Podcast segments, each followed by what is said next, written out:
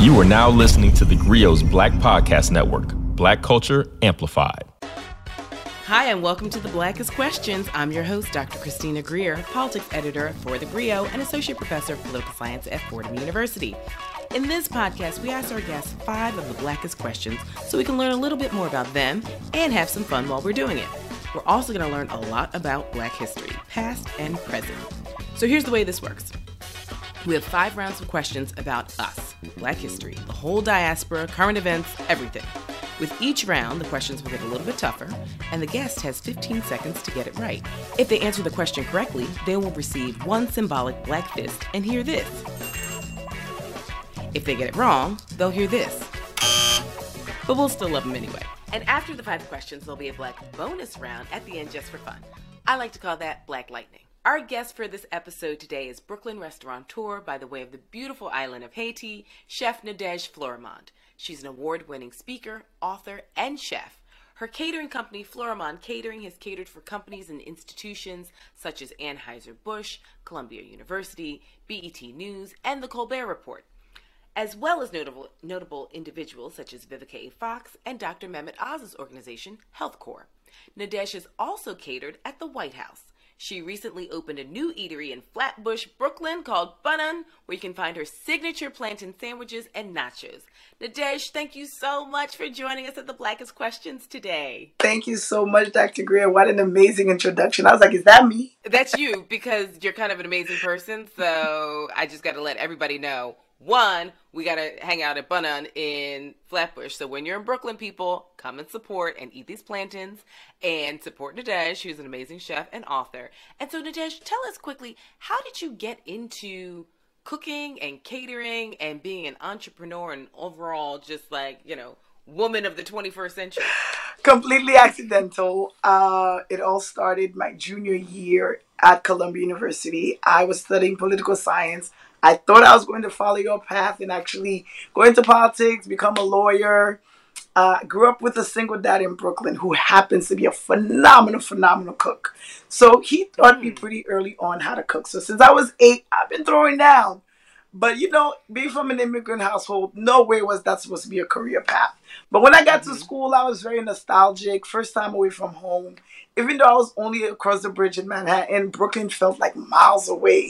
So food was really high connected. I started cooking for my friends as a form of comfort for me, but also as a way of introducing them to Haiti because I was just so used to the conversation about Haiti being around the politics, the turmoil. And mm-hmm. I realized when I introduced food, we talked about other things the culture, the people, the similarities with other groups. So I was like, yeah, I like this part way better. So I really just started cooking as fun. Then it became my side hustle because you know, when you're in college, you gotta pay those bills. yeah. And we can't go and not work, right? We don't have like, you know, mm-hmm. daddy and mommy. At least I did it, right? So I had to do some working and then catering on the side, going on Craigslist. And I was like, wait people are w- willing to pay me to cook. So it kind of like became the high side hustle. Moved back to Brooklyn in 2003 when I graduated. Worked for an elected official because law was supposed to be the path. So I worked for mm-hmm. Congresswoman Yvette Clarke, who was in the council at the time. But I just kept more meeting people that still wanted me to cater. So it kind of like grew mm-hmm. my clientele on the catering side. And then a year later, in 2004, I was like, you know what? It's time we take this full, full, full, full throttle. Wow. Well, I'm so glad I didn't know you in college because I would have eaten you out of house and home. Everyone who knows me knows that I'm a rice connoisseur. I love rice and peas. I love rice and beans. And I think Haitian rice and beans is my favorite. So, one, I can't wait to go to Bunun. Two, I might show up at your doorstep after this taping and just like a little mouse with a bowl, just like feed me, Nadege.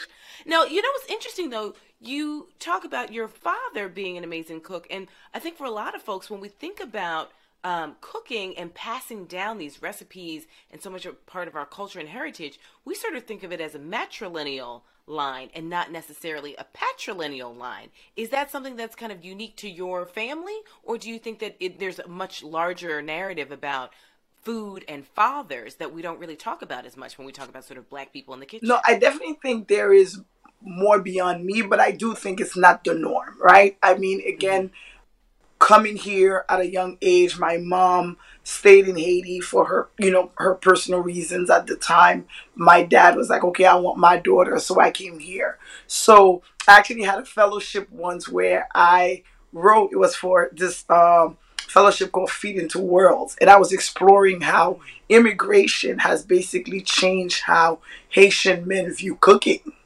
Because traditionally, same way, it is very much uh, the women cook, men stay out of the kitchen, men are mm-hmm. spoiled. But coming here, right? Some of them come with their wives having to stay behind, or they come here at a young age and they no longer, you know, they don't have their parents with them. So cooking now became a thing that, like a survival, as opposed to something that was just like automatically a woman's work. The idea of seeing chefs in America kind of like changed the narrative, I think, for a lot of yeah. Haitian men that actually perhaps it liked it on a personal level, but felt that okay, society wise, it wasn't accepted for them to be in the kitchen. So now they're here. I used to do these cooking classes all over Brooklyn, and men would come. They're like, "Oh my God, I can't wait to make my mother a meal because she's been cooking for me my whole life." Mm-hmm. So I think it's just like just general like the mentality around cooking and men in the kitchen has shifted for a lot of immigrant men and Haitian men. But definitely, mm-hmm. I'm not the norm. Most people you will see, it's my mom, my aunt, my grandmother. Right. But I think you make such an interesting point because with a lot of these cooking shows, you've got these male chefs, and then we don't normally think about men in the kitchen. It's sort of men chefs that have these shows in these fancy restaurants, but that is part of a, a male line of cooking as well, and black men too. Oh, uh, okay. So this is a different podcast episode where we bring your dad on and we have a whole conversation. Oh, and that's. he's a, he's a We're not ready. I don't know if you're ready. He's. We're not ready. Well, so Nadege, are you ready? To play the blackest question. Oh, I don't know if I'm ready. I was like, I haven't been in school in 20 years, but let's hope I, I remember something or know something. right. And just as a reminder, this is a time for us to have fun, to educate our audience, to educate ourselves, and just remember that black people have been, you know, doing so much uh, around the diaspora for, you know, as long as we've been on this planet. So I'm ready. I hope we learned something. And you ready for question number one? I'm ready, I'm ready, I'm ready. Scared, but ready. okay, first question. Brazil has a population of over 55 million Afro Brazilians. Which country has the next highest number of blacks outside of Africa with a population of 46 million? You always hear about Brazil being the second largest. You don't talk about next. I'll guess the United States. You're correct. The United States. And although the transatlantic slave trade brought the majority of African Americans to the United States, many Africans migrated to the U.S. voluntarily, as you know. And your homeland of Haiti comes in at just over 10 million of descendants from West and Central Africa, mainly from Ghana, Cameroon, Angola, Sierra Leone, Benin, and among other countries. Now, when you were in Colombia and in some of your travels, you know, how do you make that connection with cooking and food and our shared histories and our collective histories coming from the continent to countries in Central America to countries in the Caribbean and also the United States? No, being in Cartagena, like Cartagena was the main city I visited, and we took a bus tour to Palenque. But just doing that tour and seeing some of the foods that they cook, like they make these like uh, fudge bars, they make all these co- out of coconut, like they grate coconut. I was like, wait, we do this in Haiti too. So, and then it's very special to them. Like even in Cartagena, if you go to the supermarket, all of those sweets and, and, and cookies and different things that these particular group of um, descendants of the original uh, Africans that were left, uh, that, that flee to that city, all of it in the general city, they all buy from this one town. They still maintain their own language. So I really felt like, oh my God, it's like I'm in Haiti, how we developed the Creole language there. So the fact that they still maintain their own language. So for me, travel has always been about that. Like I do culinary tours. I have one coming up in Haiti soon in January, and I have one coming up in uh, Colombia again because I just feel like there's more connection and there's differences. I always tell people it's just different boat stops that Right. Our people were dropped in, but whatever traditions we could carry with us, whenever I step on new soil, I'm always like looking like, okay, this seems very familiar. This reminds me of home. And food has been one of those ways that we maintain the history and those traditions. And uh, oftentimes, like, you know, you'll see that through the food. And that's what I know, uh, I really picked up when I visited Cartagena.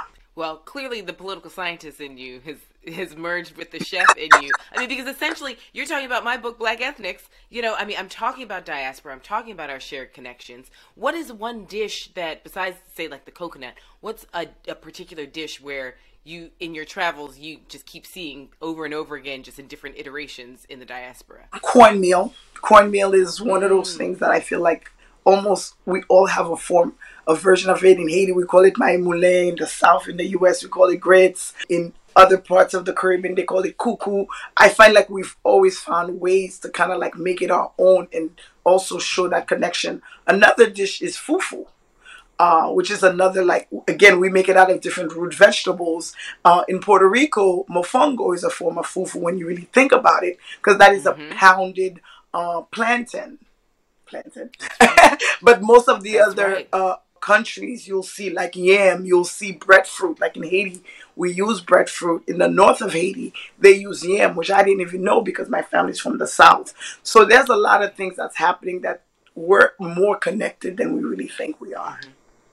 Mm, I love it. Are you ready for question number two? Oh, yes. I love these shared connections, Nadege, and I just love what you're doing inside and outside the kitchen to remind us of our connectivity, especially in this moment where so many people are feeling unmoored, you know, uh, not just because of COVID, but just feeling isolated emotionally. Uh, the way you think about food and the kitchen and diaspora and black people is just, you know, it sticks to your bones, as old folks would say. Thank you. Okay, question number two, because this is your favorite plant. I know it. The plantain plant is said to have originated where? Ooh, I like to think Haiti, but I know it's not from there. So, Asia? So the answer is Southeast Asia. So, a major group of banana varieties are either boiled or fried in savory dishes, and the ripe fruits are mildly sweet and are often cooked with coconut juice or sugar for flavoring. The plantain plant is a gigantic herb that springs from an underground stem, and so there are two groups of plantains that grow in tropical America, Indian, India, Egypt, and Africa. And so the horn plantain and the French plantain are the two types of plantain. And I know that the plantain is one of your favorite favorite items to cook. Um, it's my love you know, language. I, that is your love language. Um, and your T-shirt. What does your T-shirt say again? Plantain is my love language. plantain is my lovely, and you can do you sell those at the store? Yes, we do. Yes, we do. At your at Bun- Bunnan? Bunnan, yes, we in, do sell. In Flatbush, Brooklyn? We do so, sell the shirts. Okay, I need to swing by and obviously get myself a plantain t-shirt. So when I studied abroad in London, I had a, a, a flatmate from Italy, and I would make plantains. Um, one, it's an inexpensive way to have a snack, a treat, uh, and I, you know, fry them up in there, and I put, I put a little cinnamon on mine, and she, you know, she came in one day and she's like, "What? What is this?" And I said, it's a plantain. And she, you know, she'd never seen one. She'd never smelled one. So I gave her a little taste. And she tasted and she's like, it's a banana. And I was like, well, no, not really. I mean, it's, it's, in the family, I guess, you know, but she was looking at it and it looked like a banana to her. It sort of tasted like a banana. So whenever I made my plantain, she would always come in and say, like, oh, you're making banana cousin. or cousin like banana. That. that is banana's cousin. I like it. Yes. so, so, every time I make plantains, I always chuckle to myself thinking of this flatmate. Uh, and I'm and I just say to myself, well, you know, it's time to make some banana cousin. So as you make your plantain, which is your signature dish, what other dishes do you think go really well with plantains? And what brought you to use the plantain as your signature dish? I mean, again, uh, we're located, Bunnan is located at the Flatbush Caton Market, which is now called Flatbush Central. I just remember growing up in Brooklyn, Flatbush Caton Market, which is right on the corner of Flatbush and Caton Avenue in Brooklyn. For the, the viewers that know Brooklyn very well, that is Little Caribbean. It is Caribbeanville. It's Jamaica, Guyana, Trinidad, Haiti, all rolled into one smaller island. Hey, don't forget the Bahamas. The Bahamas, of course. That's my Bahamas. people. so yeah, so I just remember growing there. That's where my dad would take me on on Saturdays, where we would shop for very traditional products. Like you can find those things that you can only get back home. But these vendors, these older women, would sell these traditional things that they either carried in their suitcases when they traveled back and forth or whatever it was. So they kind of shut down for a few years, redevelopment, of course, uh, and they were building the building, and then they created a food court on the bottom. And to me, I was like, everyone was like, now, you should open up something. And I had no idea what I wanted to open up because I never wanted a restaurant. I've been catering so long. I love the freedom that it allowed me. So I was like, a brick and mortar, mm, that mm. sounds like stress. but I was just so connected to the story of the Flatbush Market because – again, the fact that it came back, it's been an institution that's been in the mm. community for 30 years. I was like, I mean, I like restaurants, but I do like the idea of maintaining our cultural heritage as much as possible. And to the extent that I can contribute to that, I wanted to be part of it such a cute building. The vendors are great. And I was like, you know what? I'll get one of the food halls. And I was like, what can I sell? Rice and plantains. They are really my two love languages. Mm-hmm. So I was like, I could do different rices from around the world, like Joe Love, djon djon. Somebody can steal that idea because I just can't run any more businesses. but you know, I just wanted a place that had that. And then I was like, plantain. When I think about the plantain, I think of so many people. Like I just came back from Colombia they have it for breakfast, lunch, dinner, mm-hmm. every meal. I think of Jamaica. I think of Haiti. I think of all these different places. And I was like, oh my God, I would love how this one fruit really does connect the whole black diaspora. And how can I make it cool? Because I know West Indians, we like to eat it with saltfish and herring yeah. and liver in the mornings. Like it's a breakfast food where I'm from. Like plantain, we yeah. eat it mainly like boiled for breakfast, or if we're eating it for dinner, we flying it up like tostones the green ones, we fry them, flatten them up, and fry them again and have them as a side dish. But I was like, I love plantain so much. I want it to be the star. I want it to be the main course. How can I create a place around that? And just really thinking and thinking. And eventually the idea came to me. I wanted plantain everything. I had seen plantain sandwiches before. And I was like, mm, they are right. And I was like, how can I make it my signature while also adding other plantain things, which is plantain fries, which I don't usually have anywhere else I've gone.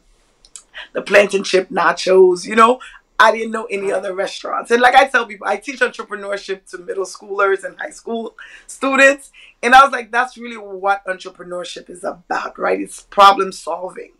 Mm. Seeing a need, even if it's a personal need, you, you you may find out other people have the need. And I think people were really tired of having plantain as a side dish because they've been flocking to Banan just so they can have their plantain filled, and it's just been a great experience. And I think that it's such a element of creativity as well. You know, not just filling a need, but also filling someone's need to feel something different, something new and exciting from from a, a, plant or herb that you know we think we know, and this is a whole new way of looking at. It. You've just kind of shifted the lens for us for this this item that we've had on our plates for for decades. Yeah, and also to another component that really intrigued me was street food. Like when I think of Haiti, mm-hmm. like I wrote a book called Haiti Uncovered, a regional adventure into the art of Haitian cuisine, and for me that book was about traveling to Haiti and exploring the food in its traditional form. People are like, well, if you want to write a book on Haitian food, why don't you just ask all the Haitian people in New York? And I was like, that's cool, but we know Haitian food through the eyes of an immigrant, right? Uh, people who traveled abroad. I wanted to explore the food and bring it back to people like myself that grew up here, but really from the hands. And I also wanted the stories connected to it because, yes, I'm a great cook, but there are way better cooks than me. I think what has always set me apart is the fact like I really care about the stories that are connected yeah. to food. And for me, traveling Haiti over the course of a year and talking to different people, seeing the role food plays in their homes, different class structures was just amazing to me. But another thing that captivated me was street food. And street food in Haiti is known as fritai, which is fried everything. And the plantain is like the thing. Like when you're walking the street, it's late night, you're rushing somewhere, you grab you some fried plantains with some fried pork, which is known as griot, and that's what you're having. And that's what you have. So in creating the space, I wanted to present kind of like that idea of fritai, which is street food, but like you said, in a creative, different way where you could sit and have it in a way that you probably didn't imagine. But when you really break it into its parts, you're like, oh my God, this is fritai. Mind blown. okay, well, listen. I can't keep you all day, even though I want to. I gotta. We're gonna move on to question number three. You ready? Three, three, three. I'm ready. I'm ready. Okay. This renowned military commander led the Haitian independence movement during the French Revolution, 1787 to 1799. Who is he? Toussaint Louverture. You are correct. and his original name was Francois Dominique Toussaint, born in 1743 in Saint-Domingue, and he died in France in 1803. He emancipated the enslaved people and negotiated for the French colony of Hispaniola, uh, Saint Domingue, to be governed by former enslaved people as uh, a French protectorate. And in 1801, Toussaint returned to Spanish Santo Domingo, freed the enslaved people, which gave him command of the entire island of Hispaniola, which is now known as Haiti and the Dominican Republic. And so, being from Haiti, did you and your father, sort of growing up, talk about Toussaint Louverture, or do you remember reading books about him, uh, either in school or when you got to Columbia? Funny enough, I always tell people I became Haitian when I went to college. Mm. Even though I was so many people, I talk about this in Black Ethnics. So many people uh, feel that way. because I was born in Haiti, but I came at seven. My dad was that group of, you know, people that came when they really wanted to disconnect from Haiti, right? Whether it was for political turmoil, whatever it was that was happening. So growing up, my dad was not a proud Haitian, even though he just moved back to Haiti like a few months ago. But at the time, he was always like, no, it's not a place he wanted to talk about. So it wasn't until I got to Columbia's campus I became really like interested in Haitian culture because, like I said, I was tired of those news sound bites in the news all the time. That was always the same narrative. I was like is this really what we are all about? So on my own i started exploring and wanted to learn more about haiti because i was like i've heard about the haitian independence but i didn't really fully understand what it is. So i remember the first book i picked up which i probably still have on my shelf was clr james book the black jacobins. And i was like we did that. We did that we did that you know? So really reading those books and really self-educating myself. Like i didn't even take classes really that explored it. I was very much into black lit classes bell hooks and all of that learning about african american history and culture. But the haiti work i really did on my own and i was like oh i want to learn more. So when you mentioned toussaint i was like i feel like toussaint is so underrated you know? Oh, yeah. because when you talk to haitians because my other love is history, especially uh, like I said, Haitian history and Black history.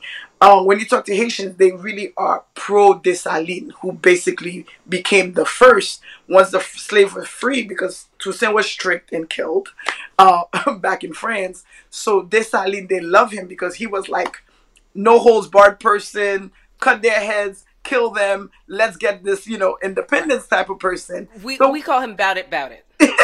He was right? And we love that.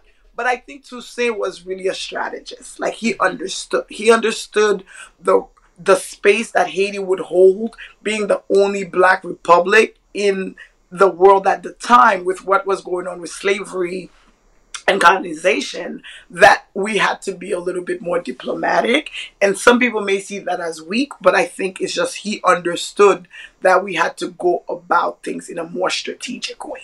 Well, let's keep with the politics discussion and head on over to question number four. I hate You're politics. doing so well. I love it. politics Okay, of course. I mean, listen, you've got politics, you've got history, you've got food, you've got culture, you've got creativity and entrepreneurship. I mean, like literally, you do it all. So I'm just, I'm just honored that you're spending some time with us. And real talk, we are getting your dad on this podcast because I cannot wait for the shenanigans to ensue and to hear his stories about growing up with little Nadege and taking her to the market in Flatbush. Okay, question number four. This American politician and military officer was the former Secretary of State from 2001 to 2005. Who is he? colin powell That is correct. Born Colin Luther Powell on April 5th, 1937, in Harlem, New York. So Powell was the son of Jamaican immigrants, Luther and Maud Powell. He was raised in the South South Bronx and educated in New York City public schools. He graduated from Morris High School in 1954 without any definite plans for what he wanted to do in life. And so it was at City College in New York where he studied geology. And he was the first black U.S. Secretary of State and chairman of the Joint Chiefs of Staff. And he died October 18th in 2021 at the age of 84. And so, did you know about Colin Powell growing up? Do you know about his Jamaican heritage? No, no, I definitely knew about him. I knew about the Jamaican heritage because, again, like, the one thing about being in Brooklyn, at least by the mm-hmm. time I was here, Caribbeans were like cousins. Like everybody yeah. was like, you know what's happening with other Caribbean people. And whenever something great happened, we all celebrated. So I definitely knew that. My dad loved him because I think it's just the fact like he was like black, military, like he he felt like he he had honor, he had strength and he's someone we spoke about in my household. My dad was big into politics, but in a weird way. Let me tell you a funny story, real quick. I remember volunteering. There was a time Ruth Messinger ran for mm-hmm. office against, um, I think it was Manhattan Borough President. It was Al Sharpton and Ruth Messinger running. And I remember telling my dad, I'm in high school. I was like, I'm volunteering for this campaign. He was like, Who are you volunteering for? I was like, Ruth Messinger. He goes, Really? So he let me volunteer a whole week and then he came, I came home. He was like, Aren't you ashamed of yourself? I was like, Why should I be ashamed? You don't like Al Sharpton. You always say, you know, he's crazy. He always is screaming on television, all kind of like funny little things. And then he's like, Yeah, but he stands for you. If something happens to you right now, who do you think would fight for you? It would be Al Sharpton. I can't believe you are I was like, oh my God. So just these little things. That was what growing up with my dad was like these lessons that would come in yeah. these weird forms. But I just really like that's how politics was talked about in my household. Like really within the context of you as a person who is really fighting for you, who stands for you, and just like loyalty in general. Yeah, and this shared black identity that you clearly have carried over into your food and how you think about food and, and bring in different cultures into your food. Yes, yes. Listen, I love Unidash, but we have to get your dad. not you too, not you too. The whole all my. God We should have my dad and your dad in conversation. Now that would be a podcast that I'm not ready for. okay, question number five. You're doing so well. This menswear designer became the artistic director for Louis Vuitton and was the founder of Off White. Who is he? Oof. See, I don't know fashion because I just wear my t-shirts. Mm, menswear designer. The gentleman he recently died. Yes. I so the answer is Virgil Abloh. Virgil. So the late Virgil Abloh, he and his sister were raised in Rockford, Illinois by Ghanaian immigrant parents. And in 2009, Abloh interned with uh, Kanye West at Fendi in Rome. And so they photographed, they were photographed by Tommy Ton for Style.com outside uh, in Paris uh, in what became a widely circulated picture. And so then fast forward to 2011, he became the creative director of Givenchy and moved on to create his own acclaimed off-white brand in 2013. And then in 2019, Abloh's artwork was the subject of an exhibition in the Museum of Contemporary Art in Chicago. And so sadly, Abloh succumbed to cancer in 2021 at the young age of 41. And so um, you released, I, heard you released a Haitian inspired denim apron line. Yeah. And so I wanted you to talk to us a little bit more about your merging of art and fashion and design in some of your work. Because you've already said you made you you wrote a book. You're an entrepreneur. You've started a business. You have a catering business. You like you are doing it all. And so talk to us a little bit more about this art and fashion piece that goes seamlessly with all the other things that you're building. No uh, for me the apron made sense. Again like i said for me food is beyond just nourishment right? It's it's the real soundtrack to our lives. It's the real soundtrack to everything we do. Food is present. Food is at our communions. It's at our weddings. It's at our uh, funerals. funerals. It's everywhere, right? So when I was traveling for the book, like I said, I really started exploring food. Like, okay, through the food, you can understand the politics. You can, because people ask Haitians, why do you wash your meat so much? Like, why do you clean everything extra? And then I was like, I don't know, it's just cultural. But when you really look at it, when you go on the island and or Haiti itself, you're like, oh, refrigeration is an issue. Not everyone has food at home, so bacteria. I mean, a fridge at home, so bacteria builds up a little bit more quickly, quicker. Uh, food is kept in the open markets, right? So there's flies, there's things. So it's very different because we don't have an FDA like we do here. So I started realizing like food is just such an integral part of everything we do. And in terms of like the clothing, then we, our traditional Caribbean garb is called cabela. It's this denim chambray fabric, and whenever people hold events and and even like celebrations, like especially in the countryside, they have this. So dances and traditional folklore dances, they wore this dress, and food was always a big part of those celebrations. And I was like, during the uh, the initial months of the pandemic, I was sitting at home scared out of my mind because I run an events based business. I'm like, what am I going to do? I was like, this is the perfect time to really reconnect once again. So I wrote a book, Taste of Solitude, which again was about comfort foods and connections with uh, Haiti and other travels that I've done. But then the apron line was like, oh my God, it makes sense. I'm at home cooking. Mm-hmm. I, I'm being comforted by these foods. I want to be able to connect and put on an apron. And it just made sense for me to merge that traditional Haitian garb and Haitian art, which my friend designed, Gracie Xavier. She designed the original art. And I was like, wow, it's like an experience. Because for me, it's yeah. always not just about sitting and eating a meal, but it's how everything connects with right. what you do around food. And where can we find said apron? I have a shop that has all my crazy ideas and creations called Roarior Shop which is R O A R I O R shop.com. And you can find my t shirts, my books, everything is on there. I just love being with a Renaissance woman. This has been the, the best part of my day. So before I let you go, we're going to play the black bonus round, and I call it Black Lightning, okay? Okay. So you ready? These yeah. are just fun questions. There's no right or wrong answer. Whatever comes to your mind, that's what you tell us, okay? Okay, I'm ready. Boiled plantains or fried plantains? Fried. Asian cuisine or Latin cuisine? Asian. Stewed fish or stewed chicken? Stewed fish. Porridge or grits? Ooh, that's ooh. Don't make me pick. Grits. Fried chicken or jerk chicken? Fried chicken. Okay. Uh, which within the diaspora, which city have you visited with the best food? Ooh. Scandal. Scandal. Can I say? Can I? Can I pick my, my country, Cap-Haitien? absolutely can. Cap-Haitien, Haiti, of course. And but a close second is Kingston, Jamaica. I, I think Jamaica makes amazing food. That's right. Jamaicans in general. Talk about some good street food too. Yeah. Um, okay, and last but not least, what is your favorite dish to cook?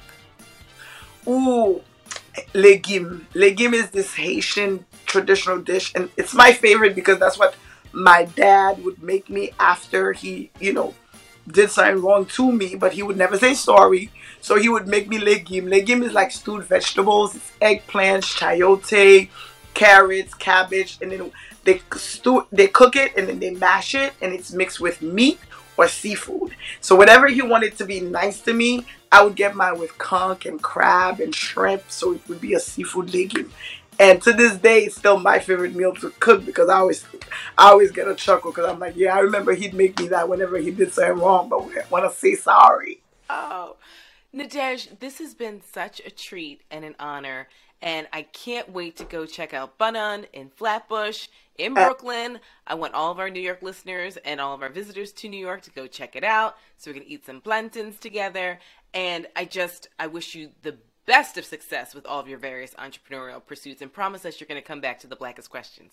I will, I will. And Bunun is really a treat. Not only you get your plantains, but they're stuffed or filled or topped with either griot pork, red snapper, mushroom for vegetarians, and we got a jerk chicken. So you will get it all. All those nice Caribbean flavors alongside your plantain. So I can't wait to have all your viewers visit us and especially you. Oh, and you know I'm going to show up at your house because I still want my rice and beans. Um, so thank you so much to Nadege Fleurimond for joining us. I want to thank you all for listening to The Blackest Questions. This show is produced by Akila Shedrick, Cameron Blackwell, and Camille Cruz. And I want to thank our listeners for listening to The Blackest Questions. If you like what you heard, please download the Grio app and listen and watch many more great shows and share it with everyone you know. Don't forget, you can listen to the Grio's Writing Black podcast hosted by me, Maiysha Kai. This isn't your typical writing podcast. We interview any and everybody that has anything to do with writing, from comics to poets to authors to journalists to politicians and more. Remember, that's Writing Black every Sunday right here on the Grio's Black Podcast Network. Download the Grio's app to listen to Writing Black wherever you are.